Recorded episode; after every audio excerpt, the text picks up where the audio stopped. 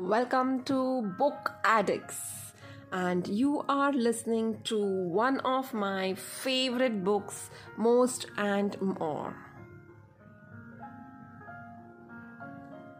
Today's chapter name is I Have the Time.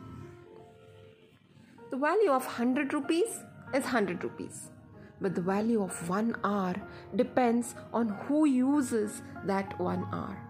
So there comes a point in everyone's life when time becomes your most precious resource. It is because of you that your organization has reached where it has reached.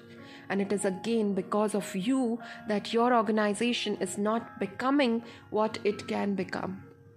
You were its strength and you have become its weakness. In the long journey of growth, like every other aspect, your strengths too should mature and adapt to changing situations. Else, your very strength would become your weakness. Some outstanding graduates struggle to complete their chartered accountancy. Why? The methodology of preparation that worked for the graduate course does not work for passing CA your approach as a salesman and your approach as a sales manager cannot be the same. As a salesman, your success is your success. But as a sales manager, your team's success is your success. The method- methodology behind the art of performing is so different from the methodology behind the science of teaching. What worked in building an organization from 0 to 10 crores will not work if the organization has to be taken from 10 to 50 crores and from 500 to 1000 crores is a different story altogether. Your very strength in test cricket will be your weakness in T20. What you have been has led you up to this point. From here on, Unless you change, your future will not change. Your tomorrow will be a mere repetition of your yesterday.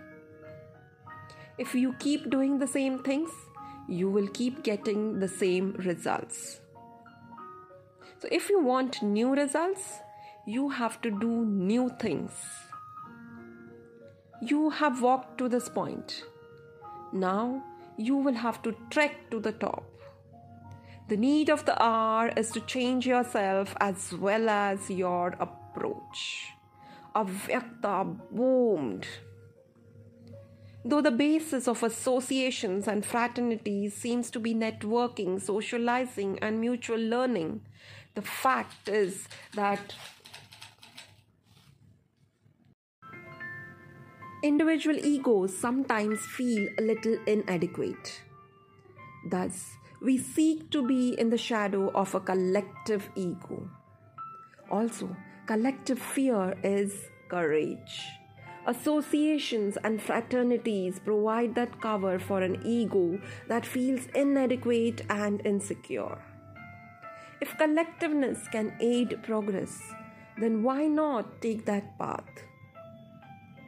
This evening was part of the fifth anniversary celebrations of the Small and Medium Enterprises Association. Avyakta was invited to be the key speaker of the evening. He continued his address.